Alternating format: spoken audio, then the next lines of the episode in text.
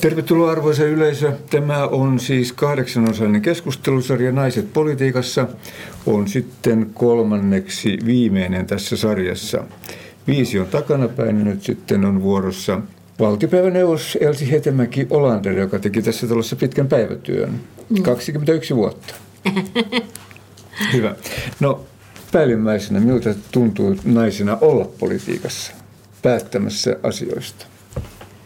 Tota, kyllä mä nyt näin jäljestäpäin ajattelen, että kyllä mä olen aika kiitollinenkin siitä vaiheesta, vaikka ei se aina ihan helppoakaan ollut, mutta siinä oli elämän keskellä.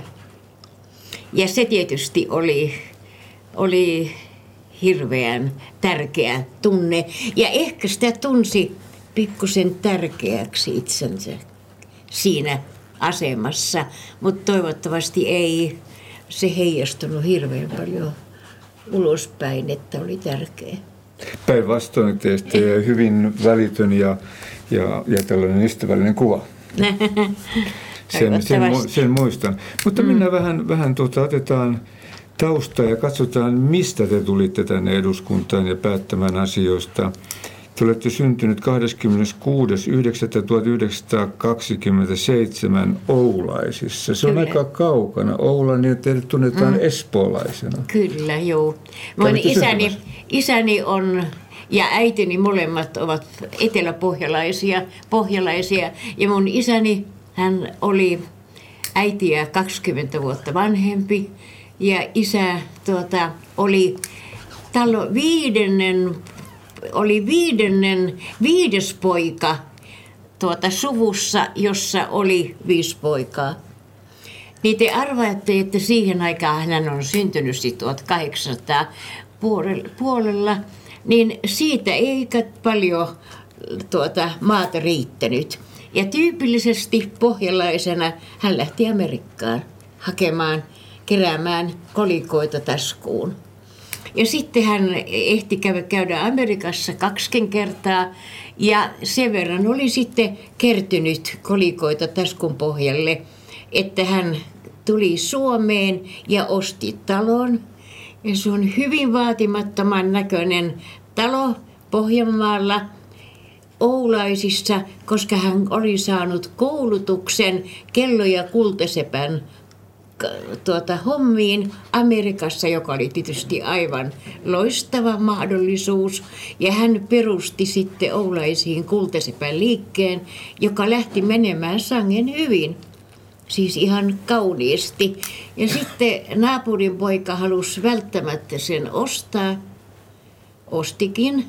Hän oli itse sitten katsonut, että toi pärjää kaveri hyvin, että jos toinenkin kaveri pärjäisi.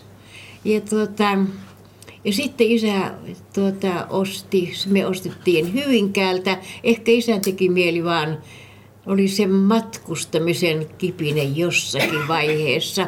Ja ehkä hän ajatteli sitäkin, että lapset tulee lähemmäs kouluja. En tiedä, mutta voi olla. Ja niin hän osti sitten talon ja elokuvateatterin, jota hän vuokrasi ja siitä sai vielä hyvän vuokrankin sitä varten, että silloin ihmiset kävivät elokuvissa vielä. Että mä olen nähnyt hirveän paljon ilmaiseksi elokuvia lapsena. Ja, ja melkein, melkein kaikki ne filmit, mitä siihen aikaan tuota esitettiin, ja, niin, ja, ja niin mä olen vähin, vähintäin yhteen kertaa. Mm. No niin, hyvä. Eli tällainen elokuvakulttuuri tuli sitä kautta. Siis se on koko se, se on siis yrittäjän elämä. Ja, ja tuota, jota mä nyt itse, ikävä kyllä, nyt isäni jo kauan aikaa sitten tietysti menettäneenä vasta oikein ymmärrän, kuinka hyvä kaveri se oli yrittelijäs ja aikaansaapa. Eli tämä, tämä tuli tavallaan tämä yrittäjyys ja, ja sen kunnioittaminen koti... Perintönä. Niin mä toivoisin, uskoisin joo. kyllä, joo, kyllä uskoisin. Äitikin oli taitava. No Hyvinkäällä kävitte koulunne ja joo. kirjoitti ylioppilaaksi sieltä ja sitten mm. Hyvinkäältä ei ole kovin pitkä matka tänne Helsinkiin, Helsingin yliopistoon. E, joo, mutta ja tyypillistä, että mähän en ajanut sitä junalla edestakaisin, niin kuin tämän päivän hyvinkääläiset ylioppilaat tekee. Ne tulee, tulee tänne aamulla ja lähtevät pois illalla. Mutta minulla oli sitten boksi täällä. Täällä viimeinen boksi oli tuossa Domus Akademikassa. Aika hyvä paikka. Ihan loistava paikka kyllä. Ei tarvinnut mm. mennä kotiin mutta, mutta, ja kaikkein, mutta kaikkein hassuinta, että mieluisin kävelymatkapaikka oli tuota, hautausmaa.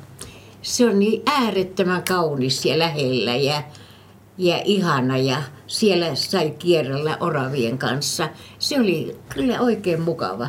Ja täynnä suomalaista lähihistoria, kulttuuria, niin, kaikki. valtiomiehiä, kaikkea niin. mahdollista, taiteilijoita. Se on hieno paikka. No tuota, sitten opiskelemaan Helsingin yliopistoon. Mm filosofian kandidaatti, mutta miksi ruotsin kieltä?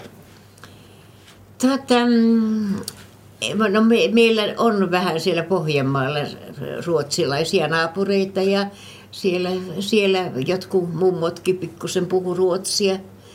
Ja sitten mä olen niin suomalainen, että kun Suomessa on kaksi kieltä, niin minusta pitää osata ne kielet. Mutta siitä on pitkä matka, että lähtee opettajaksi.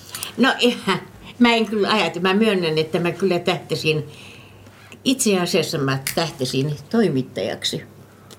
Mutta tuota, mutta, ja, ja mulla on semmoinen aineyhdistelmä, mulla on kirjallisuus yhtenä laudaatturina, niin, niin, niin, niin, että mä kyllä ihan vakavasti olin ajatellut, että mä pyrin kyllä heti seuraavana vuonna. Mä olin keväällä valmistunut, että mä seuraavana vuonna niin pyrin, tai kesän aikana jo. Mutta sitten kohta naimisiin menon jälkeen, niin Jussi Saukkonen Munkkiniemen yhteiskoulusta, kokoomuksen puheenjohtajakin aikanaan, silloinkin kun hän soitti, soitti ja tyypillistä mun miehelleni ei minulle, vaan mun miehelleni, että kuule, sun vaimollas kuulema on Ruotsissa arvosana. Eikö se voisi tulla meille, kun me ei saada nyt millään ruotsin opettajaa tänne kouluun? Että se tulisi edes alkuunsa, että me selvittäisiin nyt tästä pulmasta, joka meillä on. Ja sitten meillä tietysti ruvettiin tuota, pohtimaan, ja, sano, ja mä sanoin, että no kuule, mietitään nyt vähän aikaa. No mä sitten viikon mietin sitä, ehkä kaksi viikkoa, eikä sieltä, mistä mä odotin, että mä saisin tiedon, että mä voisin saada toimittajan kesäsijaisuuden. Ei tullut vastausta, ei edes vasta kieltä, kieltävää vastausta. Ja mä, okei, mä menen sinne nyt, katsotaan mitä se on. Ja sitten mä menin auskultoimaan samalla, koska se oli järkevää.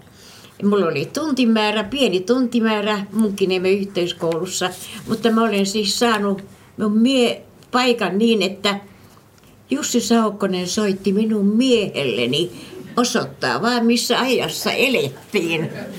Ja, niin, ja kysyi, että jos vaimo voi tulla töihin. No, no, no se nyt ei ole tätä päivää, mutta mitä se silloin tuntui, kun tavallaan tulla mutkan kautta? Ei, kyllä, en mä tiedä, en mä tiedä. Kun mä menin sinne, niin minustahan Jussi Saukkonen oli hirveän vanhanaikainen ja ja tämmöinen vanha herra ja eikä nyt niin kauheasti ensin alkuun ollut mielunenkaan, mutta mä kyllä opin arvostamaan häntäkin sitä varten, että hän oli harvinaisen kyllä hän oli minusta mainittaan parempi ihminen ainakin. Ja myöskin sillä tavalla, että hän oli, ajatella, että Munkkiniemen koulussa vuokrattiin laiva. Ja laivalla tehtiin matka Visbyyn ympärille. Ja siellä oli laivassa laulunopettaja ja historian opettaja ja ruotsin opettaja ja luonnontieteen opettaja ja voimistelun opettaja. Ja meillä oli viikon retki siellä ja tehtiin siis näiden, pidettiin tunnit ja oltiin sen laivalla Pisbyyn ympäri kierrettiin. Minusta se oli tavattoman ennakko, siis 1955-luvulla jollain niin ennakkoluulotonta ja kato oikeata semmoista nykyaikaista opettamista. Ihan kummasti. Aika, aika se edellä. Aika se edellä. Ja sitten meille tuli kielistudiokin aika pian. Mm. Mutta tuota, jossain vaiheessa sitten löytyi tämä Eero Hetemäki. No hän oli löytynyt jo ennen kuin mä valmistuin. Hän löytyi fuksiaisissa. Heti kättelyssä. Heti, joo, siis, että se, no, mutta se seurusteluaika oli pitkää ja siveätä. Ei, mä en tiedä, oliko mun poikani täällä, hänen hän piti tulla käväsemään. Kun hän on joskus kysynyt, että eikö mä ole seurustellut, seurustellut tuota kenenkään muun miehen kanssa kuin, niin. kuin Eero Hetemäen kanssa. Ja kyllä mun piti tunnustaa, että kyllä se vähän näin oli, että ei, ei poikia niin hirveästi siihen aikaan kyllä ollut, ollut. mutta tuota, osakunnassa pantiin fuksit riviin ja käskettiin niiata näille senioreille vuorollaan jokainen. Ja sitten me niitä niksa otettiin ja sitten Eero Hetemäki tuli sanomaan mulle kaverinsa kanssa, että kuule, kyllä se oli nätti niijaus. Ja siitä, siitä se sitten vähitellen alkoi. joo, joo. Sillä tavalla tämä Hetemään suku on sellaista aika, aika tuota, tunnettua ja ollut tämmöisissä sekä Joo. valtiollisissa että, että myöskin yhteiskunnallisissa riedossa kovasti mukana edelleenkin. Joo, ja myönnän, mä sanoisin, että kyllä tuota, mä olin jo heti, mähän olin osakunnan emäntäkin, joka oli silloin kunniavirka, niin että kun linkomies, joka oli naapuriosakunnan inspektori, tuli osakuntaan, ja mä pelkäsin tietysti hirveästi, kun näin suuri herra tulee, tulee tuota, sinne tuota, kylään. Ja koitin sitten katsoa, että hän pääsee aina ovesta ensin, ennen kuin mä menen. Niin hän sanoi mulle, että hämäläisosakona emäntä menee ovessa, ovesta aina ensimmäisenä. Ja se on auttanut mua hirveän paljon. Edvin Linkomies oli herrasmies. Niin, hän oli herrasmies, niin. Hyvä. Mm. Yliopiston kansleri ja kaikkea muuta sellaista. Muutakin, niin Joo, kyllä, kyllä. Mm. No tuota, mennään eteenpäin.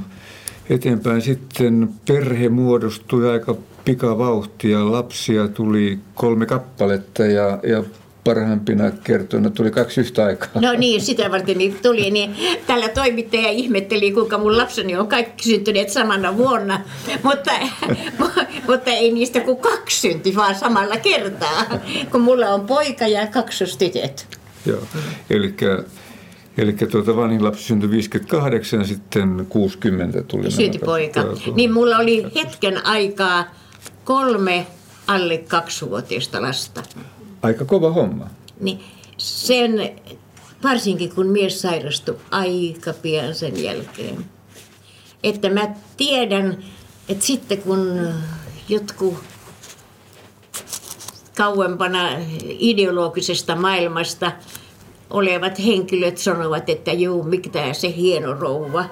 Eihän se ole koskaan tehnyt mitään muuta kuin hienostellut.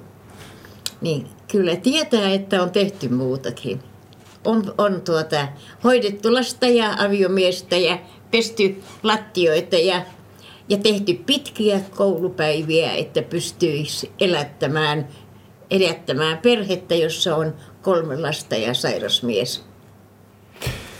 Sitä, se on varmasti oli kova aikaa. Tuota. Se oli kova aika, joo. Ja siellä on kanssa sitä pohjaa, mitä varten sitä lähti vähän katsomaan tätä yhteiskuntaa jollakin muutakin lailta.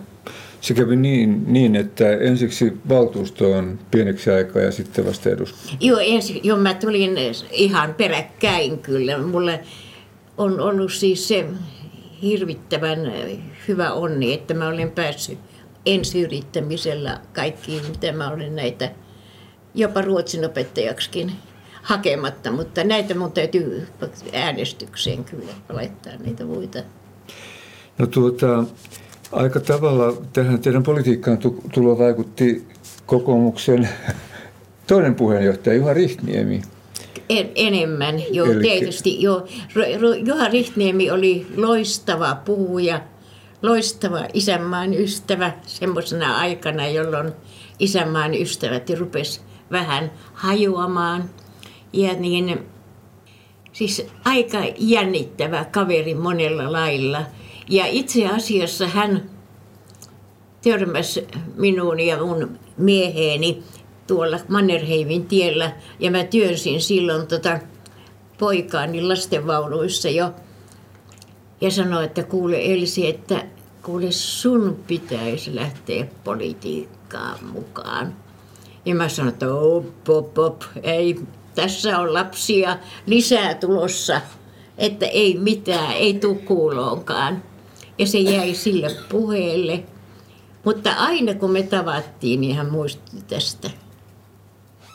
Mutta ehkä sitten myöskin sitä varten, että, että niin, meillä oli helppo aina keskustella keskenämme, eikä hän ollut mun mielestäni yhtään kuinka mä sanoisin, semmoinen raskaan konservatiivinen. Minusta hän oli tätä, sinä, sitä, siinä ajassa oleva nuori ihminen, joka halusi olla rakentamassa tätä maata.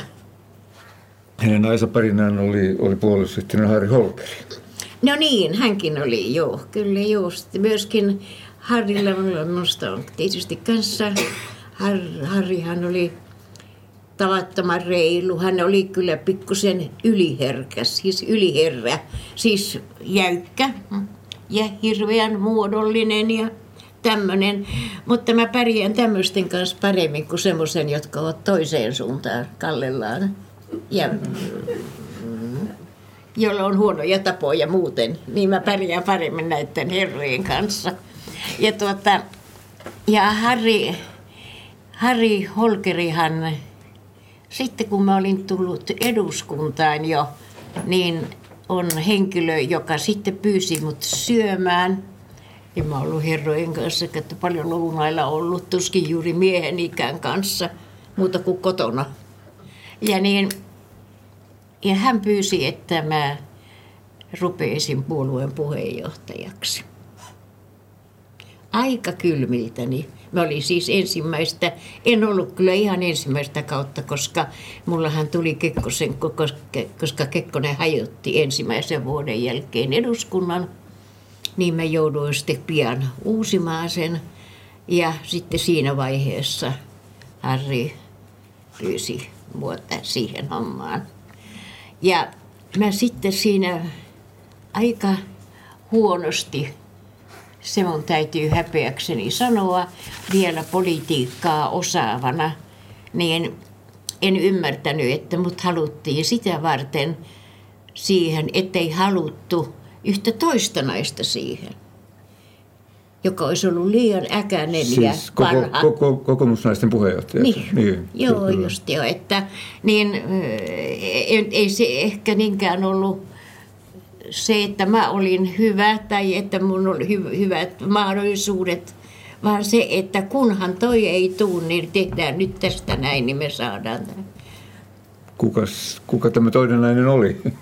No kyllä mä tietysti nyt voin jo sanoa, vaikka en, ei tietysti pitäisikään sanoa, mutta se oli Elina, tuota, Anna-Liisa Linkola, joka oli kyllä arvostettava insinööri ja monella lailla hyvin arvokas henkilö. Mutta sanoisin vielä sitäkin, että tässähän tapahtui muutos 70-luvulla kokoomuksen politiikasta. Aika minusta selkeä muutos.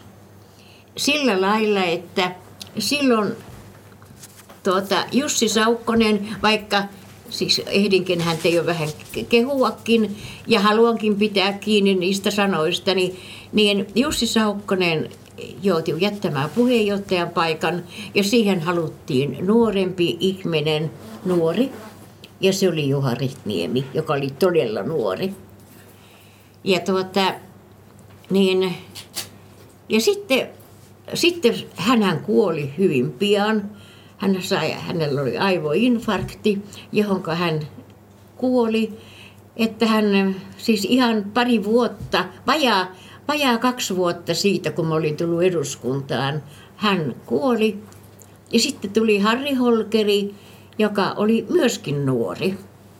Ja sieltä lähdettiin sitten katsomaan, että pitäisi pikkusen nuorentaa tyyliä ja tapaa. Ja kuulkaa kyllä ne, ne esimerkiksi ne mun edeltäjäni, esimerkiksi Naisten liiton puheenjohtajana, kun mä sitten aloitin, niin siellä oli, se oli 50 vuotta mua vanhempi varmasti tämä ensi puheenjohtaja, joka oli. Ja siinä oli niin tarpeen saada tätä uudempaa joukkoa. Ja minusta raja kulkee aika voimakkaasti siinä, siinä vuodessa 70. Eli se on juuri se vuosi, kun me tulin eduskuntaan. No te olette aika lähellä puolueen johtaja, puolueen puheenjohtaja ollut kaiken aikaa. Minkälaisia, mikä, mikä oli naisen asema näiden herrojen, herrojen tiimissä? No tuota, tietysti mä luonteeltani niin olen sosiaalinen. Siis mun, mä liityn kyllä ihmisiin mielelläni, mä tuota, olen heidän kanssaan. Mutta sitten kyllä mä osaan olla hiljaakin. Ja no tota, Rihtniemen kanssa mä en joutunut niin paljon tekemisiin vielä, että mä sanon, en uskalla hänestä sanoa mitään muuta muuta kuin, että mä tiedän, että hänen oli hirveän vaikea kirjoittaa puhetta, mutta hän puhuu extempore loistavia puheita. Siis sen tiedän, tiedän ihan ilman muuta. No sitten Harrista, Harri Holkerista, niin Harri kyllä hyvin mielellään puhuu itse ja antoi muiden olla hiljaa. Enkä mä sitten uskaltanut oikein äh, vielä. Nyt mä uskallan jo nuoren toimittajan kanssa. Ja jo, Nuoren. kun ei tarvitse eikä ole väliä enää, niin mä saan olla ihan semmoinen kuin mä olen. Niin. Hyvä. No entä sitten Holkerin jälkeinen puheenjohtaja? Ilkka Suominen. Ilkka, no Ilkkahan on nyt niin äärettömän lepponen. Hänen kanssaan mä olin pitkään varapuheenjohtajana yhteistyötä. Ja sitten siellä oli vielä Mörttinen, vielä toinen varapuheenjohtaja. Niin mehän ollaan kaikki kamalan kilttejä ihmisiä. Mutta kyllä kuitenkin täsmällisiä ja jämptisti töitä hoitavia. Että niin että niin niistä täytyy, täytyy kyllä pitää, pitää kiinni. Ja kyllä me pärjättiin aika hyvin siinä sitten kolmistaan. Mutta en tiedä, joskus tuntui sitten, että me oltiin vähän liiankin kilttejä, mutta, mutta ei oikeastaan ollut mitään muita mahdollisuuksia, kun oppositiossa oltiin vuosi toisensa jälkeen, niin siinä oli sitten niin pakko pärjätä jollakin lailla. Niin se oli se pitkä oppositiokausi, melkein neljännes vuosisata. Ja mä olin koko sen, mä olin ollut koko ajan, se, mä, mä, tätä ei pitäisi sanoa, mutta sanonpa nyt taas tämänkin vaan. Että esimerkiksi, ei, esimerkiksi mulla ei ollut ollut ministeriksi mitään mahdollisuuksia, kun mä olen ollut oppositiossa koko ajan. Ja sitten viimeisellä kaudella, kun mä sitten olisin pääsin, tulin, kun, kun oli sitten, mun kaudella oli, oli jo sitten oltiin, oltiin Harri Holkerin johdolla tuota, hallituksessa, niin sitten minusta tehtiin varapuhemies. Ei ollut sopivaa ministerin paikkaa auki. Niin, ei, kyllä mä myönnän sen, että kun mun koko koulutukseni oli tähdännyt siihen, että mulla on laaja yleissivistys, niin, niin, niin sitten siihen tuli yksi sairaanhoitaja Kotkasta kaikella kunnioituksella ammattia kohtaan. Mutta, niin, mutta koska haettiin vaan henkilöä, joka oli oikeasta puolueesta ja oikeasta maakunnasta. Siis sekin oli kummallinen aikaisempi tapa hakea. Ei haettu sitä, joka osaisi sen alueen paremmin. Ja siellä kyllä pikkusen on vieläkin vaikka kyllä siellä jokukin osaakin kyllä jo. Hyvä. Palataan siihen ihan, niin. ihan, ihan kohta puolelle, mutta käydään vielä tätä eduskuntaa läpi. Te olitte sitten eduskunnan varapuhemiehenä. Miltä se homma maistui? No mä pidin siitä ihan hirveästi, kun musta mä tykkään olla ihmisten kanssa. Ja musta tuota, on kiva, kiva antaa vuorollaan puheenvuoroja ja koittaa olla tarkka vielä, että pitää varmasti tulla oikeudenmukaisesti, niin kuin ne pitää tulla. Se oli minusta kovin komeeta. Ja sitten mulla on koko ajan sen jälkeen ollut sellainen tunne, että aina kun mä tuun eduskuntaan, niin musta tuntuu, että punainen matto laitetaan, vedetään eteen ja kun on ollut puhemiehenä tai siinä postissa kuitenkin, niin, niin, niin on helppo tulla tähän. Eduskunnassa on loistava virkamieskunta ainakin oli vielä minun aikanani. En tiedä, onko tapahtunut laskua. Toivottavasti ei. No kertokaa, miltä se tuntuu istua siellä puhemieskorokkeella ja katsoa siinä 199 kansanedustajaa ja mitä sinä ajattelet, että voi voi sentä? Että... No mä, sitten mä olin, että voi, voi, no, kyllä mä myönnän, että sitten mä toivon, voiko tulisi sen puheenvuoro. joo, joo.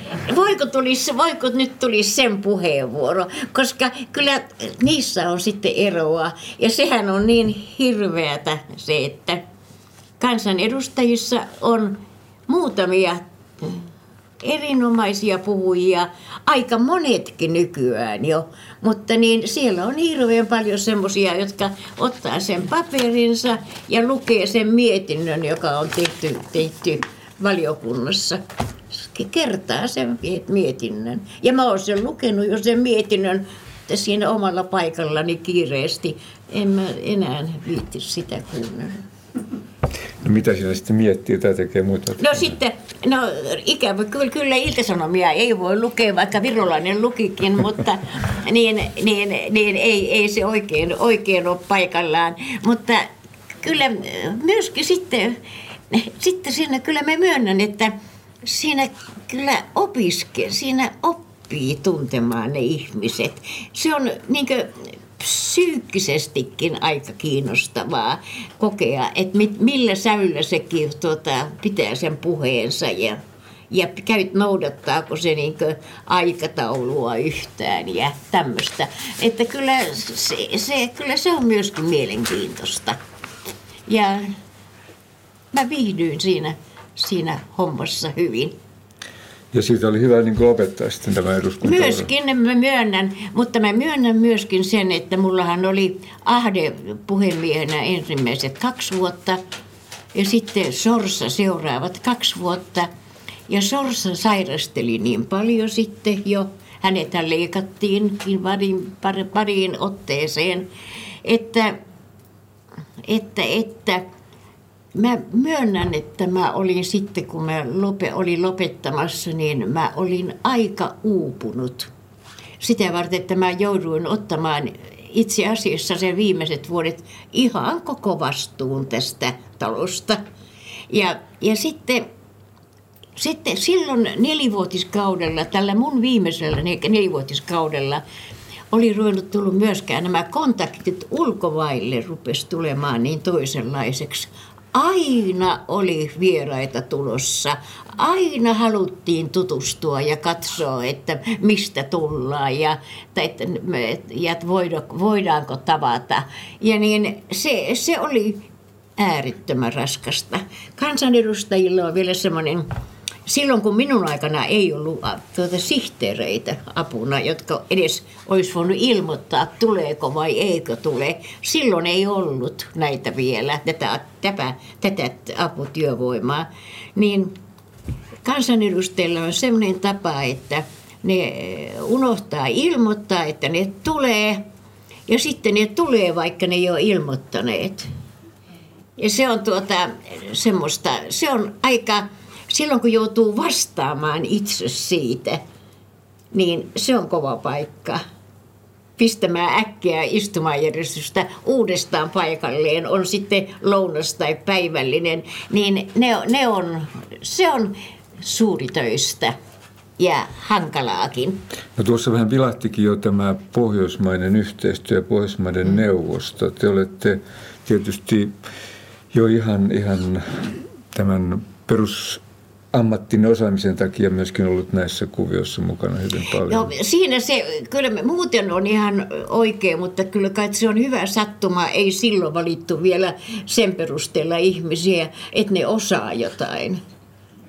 Kun, kun tärkeintä oli, että ne oli oikeasta puolueesta Sopiva. tai oikeasta, oikeasta maakunnasta. Siis se on kyllä ihan to, tosiasia.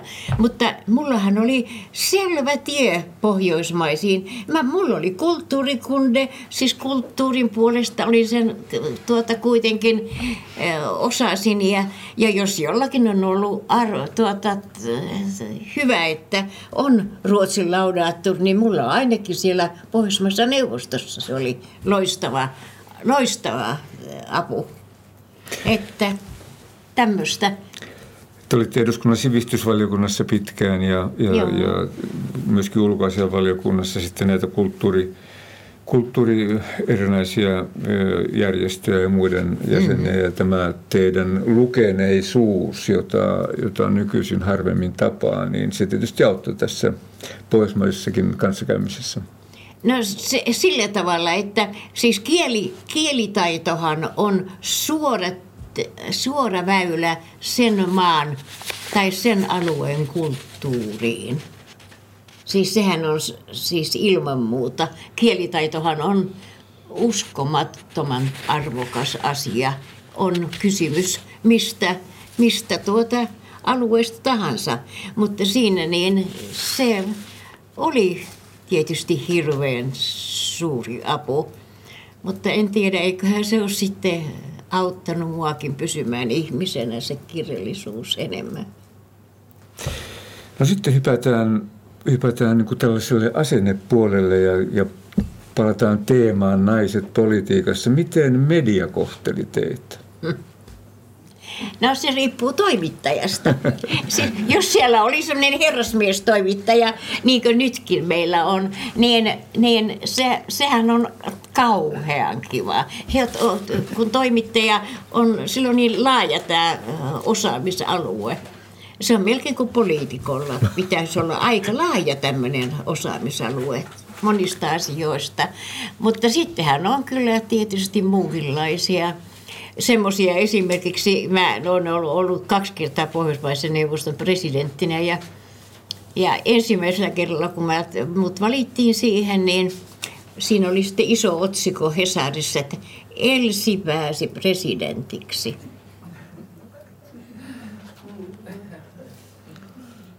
Niin että siis tämä, minusta se on, tuota, ja sitten kun Elisabeth Rehn, joka tuli sitten myöhemmin vähän eduskuntaan kuin minä, niin eihän hän oli kauan aikaa Lillan. Ei mistään muusta puhuttukaan. Ja tuota, niin siis kyllähän siinä tämmöistä on. Ja sehän oli alussa varsinkin, niin jokainen itsensä arvokaksi tunteva herrasmieskin – puhumattakaan sitten vähän muun tyyppisistä, niin ne halusi tulla istumaan viereen ja neuvomaan, miten sitten pitäisi seuraava asia käsitellä. Tai jos siellä oli joku tuttu, niin hirveän mielellään tultiin neuvomaan sitä, että, että, niin, että siinä kyllä pitäisi, että muistatta, muistakaa no Mutta kyllä naisillakin oli, naisissakin oli joskus tämmöistä.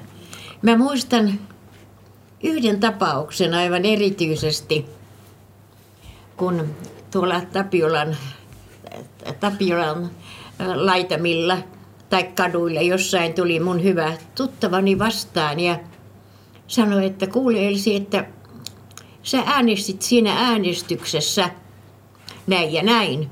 Että mä olin kyllä toista mieltä että, niin, että nyt mä en taida äänestää sua enää seuraavalla kerralla. Sitten mulle rupesi, sitten mulle joku tuli, luoja tuli avuksi. Ja mä sanoin, että katsoin sitä tyttöä ja sanoin, että naista, että kuule, että hän tähänkään asti mua äänestänyt. No niin, mä voitin sen keskaban. Mutta niin ei aina, aina ei löytänyt sanoja kato kohdalleen. Mm. Mutta tämmöisiä ne usein on nämä tapahtumat. Näin on, näin on, joo, kyllä. No tuota, semmoinen tärkeä asia, asia kun sitten tämmöinen poliittinen työ, eduskuntatyö päättyy, niin miten, miten helppo tai vaikea oli tavallaan palata siviilielämään? No tuota, mullahan nyt oli aivan poikkeuksena. Mä olin mennyt siis, mä olin Eero Hetemäestä jäänyt leskeksi ja ollut kahdeksan vuotta leskenä. Ja sitten mä menin uudestaan naimisiin ja, ja tämä mun tuota, toinen aviomieheni myöskin rupesi sairastelemaan. Ja silloin sitten, kun mä olin, mähän jäin eduskunnasta pois sitä varten, että, että mun mieheni oli vaikeasti sairas ja tiedettiin, että loppu on lähellä. Ja sitten tuota, tyypillisenä naisihmisenä, joka on vastuussa, tunti olevansa vastuussa omistaan, niin mä päätin, että mä en jatka eduskunnassa. Mä olin jo 63-vuotias kyllä, että kyllä mä olin ihan niin aikani ollut työssä, mutta kuitenkin. Ja, ja jäin pois ollaksi, hoitaakseni mun miestäni. Ja, tuota, ja niin ja sitten mä, aika, sitten mä rupesin vähän irrottautumaan niistä, kun mä olin ilmoittanut ajoissa, että mä aion luopua, että antaakseni sitä mahdollisuuden seuraavan valmistautua. Niin, niin mulle rupesi sun puhelin sitten soimaan ja että kuule, eli tuukse meille puheenjohtajaksi, tuleeko meille puheenjohtajaksi? Että meillä olisi taas nyt semmoinen asia, tuukse puheenjohtajaksi. No mä koitin näitä sitten jotain ottaa, mutta ja otin muun muassa puolueeni senioriliiton puheenjohtajuuden, joka oli neljä vuotta, siis semmoinen yksi jakso, jonka otin.